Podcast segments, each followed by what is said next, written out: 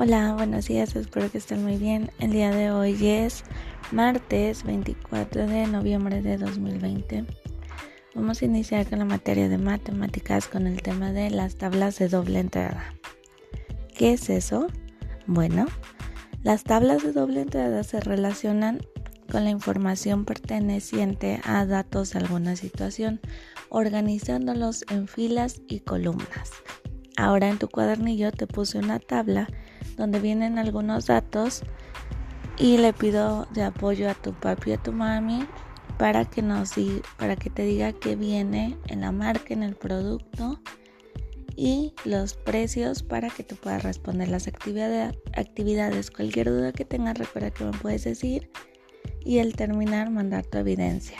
Que tengas un bonito día, te mando un fuerte abrazo, cuídate mucho y nos vemos la próxima clase. Adiós.